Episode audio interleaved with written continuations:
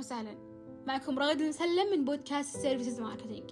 في هذا البودكاست بنتكلم أنا وزميلاتي هيفا ستيس وهوازن العتيبي عن جانب جدا مهم في فضاء التسويق واللي هو الخدمات. شركات الخدمات الخدمات المكملة وعناصر المهمة بتسويق الخدمات. كلنا مؤمنين بأن الخدمة تعزز الانجذاب للسلعة خصوصا في وقتنا الحالي. السلعة من دون خدمات مثل الطبخة من دون ملح. يعني تخيلوا معي لو مطعم من دون خدمة توصيل. لو جهاز إلكتروني مثل المكيف أو الميكروويف من دون ضمان أو خدمة الصيانة. لو جوال أو هاتف من دون اتصالات أو إنترنت. تكاد أن تكون السلعة ما لها معنى فبالتالي هذه الخدمات المكملة تضيف قيمة كبيرة للسلعة واللي حابة أوصله أنه الخدمات بشكل عام سواء كانت لشركات مجالها بالأصل خدمات زي الفنادق والبنوك وغيرها أو الخدمات المكملة اللي ذكرتها قبل شوي. كلها توضع بعد خطط ودراسات مفصلة وأهمها ال services marketing mix أو ال 7 P's واللي هي product promotion price place people وال processes وال physical evidence طيب إيش هو ال product ال product أو المنتج هو الركن الأول من أركان أو عناصر المزيج التسويقي ويتمثل في السلعة أو الخدمة. وإيش القيمة أو المميزات لهذا المنتج؟ سواء كان الجودة أو النوعية. وأهم شيء هل بيحل مشكلات العميل؟ هل بيلبي رغباته؟ هل بيسد احتياجاته؟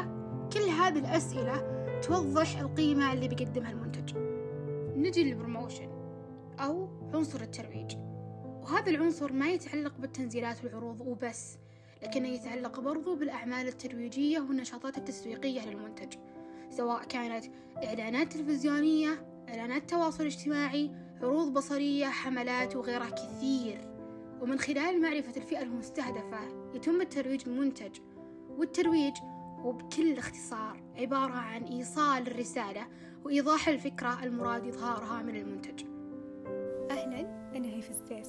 بتكلم لكم العنصرين الباقي من four P's اللي هم price و place إيش هو price؟ هو السعر. وهو أحد الأركان المهمة من ال four P's واللي يحدد مدى الإقبال اللي راح يشهده منتجك وأثناء عملية وضع السعر على المنتج من المهم أنك تحدد سعر يؤمن لك الربح. في الوقت نفسه يكون متوافق مع القدرة الشرائية لل customers بأنه يقدر يشتريه وما يكون إعجازي عليه ويكون متوافق مع أسعار المنتجات المشابهة له في السوق. وفي ثلاث استراتيجيات تسعير رئيسية. أول استراتيجية هي وضع سعر منخفض للمنتج. شلون؟ يكون السعر أقل من السعر المتواجد في السوق مثل آي هيرب أسعارهم أقل قليل من المنافسين. وهذا ما عطى آي هيرب ميزة تنافسية مقارنة مع مواقع العناية الأخرى. ولكن لازم تنتبه من أنك ما تخفض منتج كثير وبشكل مبالغ. لأن على قول مثل كل شيء لا زاد عن حده انقلب ضده. لأنه يعطي انطباع للزبون أن المنتج جودته ضعيفة أو مغشوش. ويعتقد أنك تحاول إخفاء مسألة قلة الجودة بوضع سعر منخفض كثير عن العادة. لذلك لازم ننتبه من هذه النقطة جيدا. وثاني استراتيجية هي وضع سعر مرتفع للبيع. كيف؟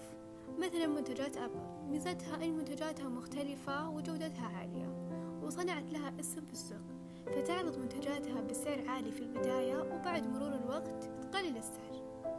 أما الاستراتيجية الثالثة هي السعر المحايد يعني سعر منتجك مثل المنافسين في السوق مو أقل ولا أكثر منهم. وهذا بالنسبة للبرايس. أما العنصر الرابع وهو بليس وهو التوزيع. والمكان اللي بيحصل فيه المنتج أو الخدمة. مثلا البنوك مثل بنك الراجحي ممكن يكون أونلاين عبر ال application أو ال website أو offline في الفرع لما يروح له ال customers لكن متى place يلعب دور مهم في ال services لما ال customer يقدر إنه يوصل لمنتجك؟ لازم تعرف تختار المكان المناسب لمنتجك. ما فهمت صح؟ بعطيكم مثال. فمثلا لو ماركة معروفة مثل كارتييه متجر في قرية أو مدينة نامية ما راح تكسب مبيعات. ليه؟ لأن الحالة الاقتصادية لسكانها ضعيفة جدا وكذا ما راح تخدم سكانها ولا راح تستفيد هي. لكن لما تفتح في مدينة كبيرة وسكانها أغلبيتهم حالتهم اقتصادية جيدة كذا تخدم عملاء المتواجدين في المدينة. وأيضا من صور الخدمات في المكان هي أنك تقدم خدمة التوصيل لأنها تعتبر خدمة مريحة للعميل. وأيضا تفتح موقع إلكتروني وتتعامل مع وسطاء علشان توفر منتجاتك في أماكن ملائمة ويقدر العميل يوصل منتجك بسهولة فالخلاصة دراسة المكان مهمة في ال marketing services علشان منتجك وخدمتك تكون متاحة للكل في المكان والوقت المناسب. هذولي هم ال four P's المتعارف عليها. لكن ظهرت ثلاث أركان أخرى إلى جانب ال four P's إيش هم الثلاث أركان الجديدة؟ هي people, process, physical evidence. يعني الناس والعمليات والأدلة المادية هذول الثلاثة متعلقين بتسويق الخدمات أكثر من تسويق المنتج إيش يعني people في marketing services؟ هم الأشخاص اللي يقدمون الخدمة للكاستمرز من employees و customer service لكن السؤال كيف people يأثر في تسويق الخدمات؟ أبعطيكم مثال عشان أسهل عليكم تخيل معي إنك رحت البنك تمام؟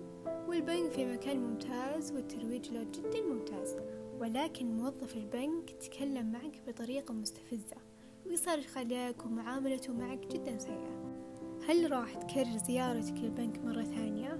بالغالب لا لأنك أخذت انطباع سيء عن هذا البنك بسبب هذا الموظف فال people بال marketing services يتعلق بالمشاعر والانطباعات اللي يأخذها العملاء من خدمتك عشان كذا لازم الموظف يتدرب على كيفية التعامل مع العملاء ليش؟ لأن سمعة العلامة التجارية الخاصة بك في يد العميل. فالتدريب بيساعد بالتأثير على تصورات العملاء حول الخدمة الخاصة بالشركة وأيضا لازم نركز على خدمات ما بعد البيع مثل الضمان والاستبدال علشان نحافظ على رضا العميل وبرضو يعطيك ميزة تنافسية عن غيرك. هذا بالنسبة لل people. مرحبا معكم هوازن العتيبي بتكلم عن ال processes أو العمليات في ال service marketing طبعا العمليات أو ال processes تشمل جميع مراحل التواصل بين العميل والعلامة التجارية أو المنتج بدءا من الاتصال الأول للزبون عبر الإعلان وانتهائه بالشراء والوصول إلى مرحلة ما بعد البيع ال after sale فموقع ال website مثلا يجب أن يتضمن تجربة تصفح مميزة للعملاء. ويجب على الصفحات أن يجري تحميلها بسرعة بشكل لا يثير ملل الزبون المحتمل أو خسارة حماسه للتعرف على الموقع. ومن المهم جدا أن تكون جميع المعلومات الهامة ظاهرة بسهولة للزبون وضمن ترتيب وسياق يساعده على الشراء. وبعطيكم مثال مميز على ال processes أو خدمة العملاء ألا وهو شركة STC أو موقع آه العميل إذا دخل موقعهم بيكون الموقع واضح وسهل وسلس جدا للعميل. حاطين عبارات ترحيبية بحيث العميل يشعر أنه مميز وأنه محط اهتمامهم فعلا. آه، ولخدمة العملاء وموفرين خيارات جدا كثيرة وموفرين محادثة مباشرة عبر تطبيق mySTC وموفرين مكالمات هاتفية وموفرين آه، البريد الإلكتروني وأيضا آه، ممكن العميل يروح يزورهم في الفرع ويجاوبون على استفساراته. وحاطين عبارات أن لا تتردد في التواصل معنا في أي وقت وتأكد أن كل رسالة ستصل إلينا مهمة وهكذا. وهذه وهذا الشيء تجربة إيجابية جدا للعميل ومميزة له. طبعا ليش هو من الأمثلة المتميزة جدا؟ لأنهم استخدموا التكنولوجيا آه، لجعل عملياتهم أكثر كفاءة. وكل هذه الاعتبارات تساعد في بناء تجربة إيجابية للعملاء. عرفوكم زميلاتي على ستة عناصر من 7 P's. وبقى واحد ألا وهو ال physical evidence. ال physical evidence أو ما يعرف بالعربية بالأدلة المادية وهو الشيء اللي ينشاف من قبل العملاء واللي يحسون به. خلينا نقول يعتبر دليل للخدمة بحكم أنها غير مرئية أو غير محسوسة وقد تكون هذا ال physical evidence موقع الويب اللي يزورونه قد يكون المكان أو المتجر اللي يشترون منه الخدمة وحتى الزي الرسمي للموظفين أو الطريقة اللي يرتدون فيها ملابسهم. تكون برضو دليل مادي العملاء يقدرون يشوفونه ويحسون فيه. ومو بس الدليل المرئي اللي يدخل بعنصر الدليل المادي. الدليل المادي هو أي شيء محسوس أو أي شيء يقدرون العملاء يميزونهم بحواسهم الخمسة سواء كان شكل لون صوت أو حتى رائحة. عشان نوصل الفكرة خلونا نعطي مثال عن شركة STC الاتصالات السعودية مرة أخرى واللي تبيع خدمات خدمات الاتصالات والإنترنت. بس الدليل المادي عندهم هو البطاقة أو الشريحة الإلكترونية اللي توصل هذه الخدمة. فبالتالي البطاقة يشوفونها ويتحسسونها وبذلك حققت عنصر الدليل المادي. طيب مثال آخر لصالونات التجميل.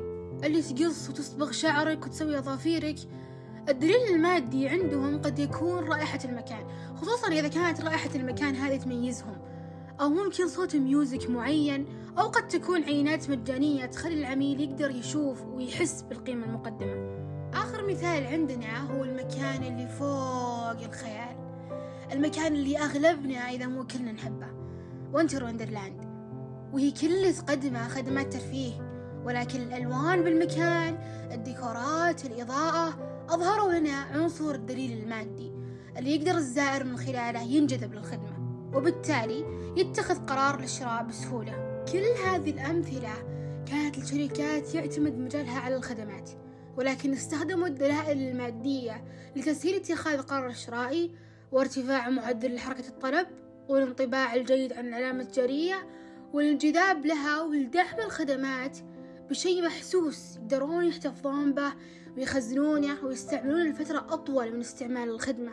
الخدمة اللي تستهلك بسرعة مرة كبيرة.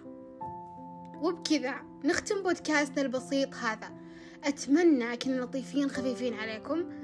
وتأكدوا أن هدفنا من هذا البودكاست هو أن يعود عليكم بالنفع والفائدة. شاكرين لكم حسن استماعكم. نلقاكم على خير.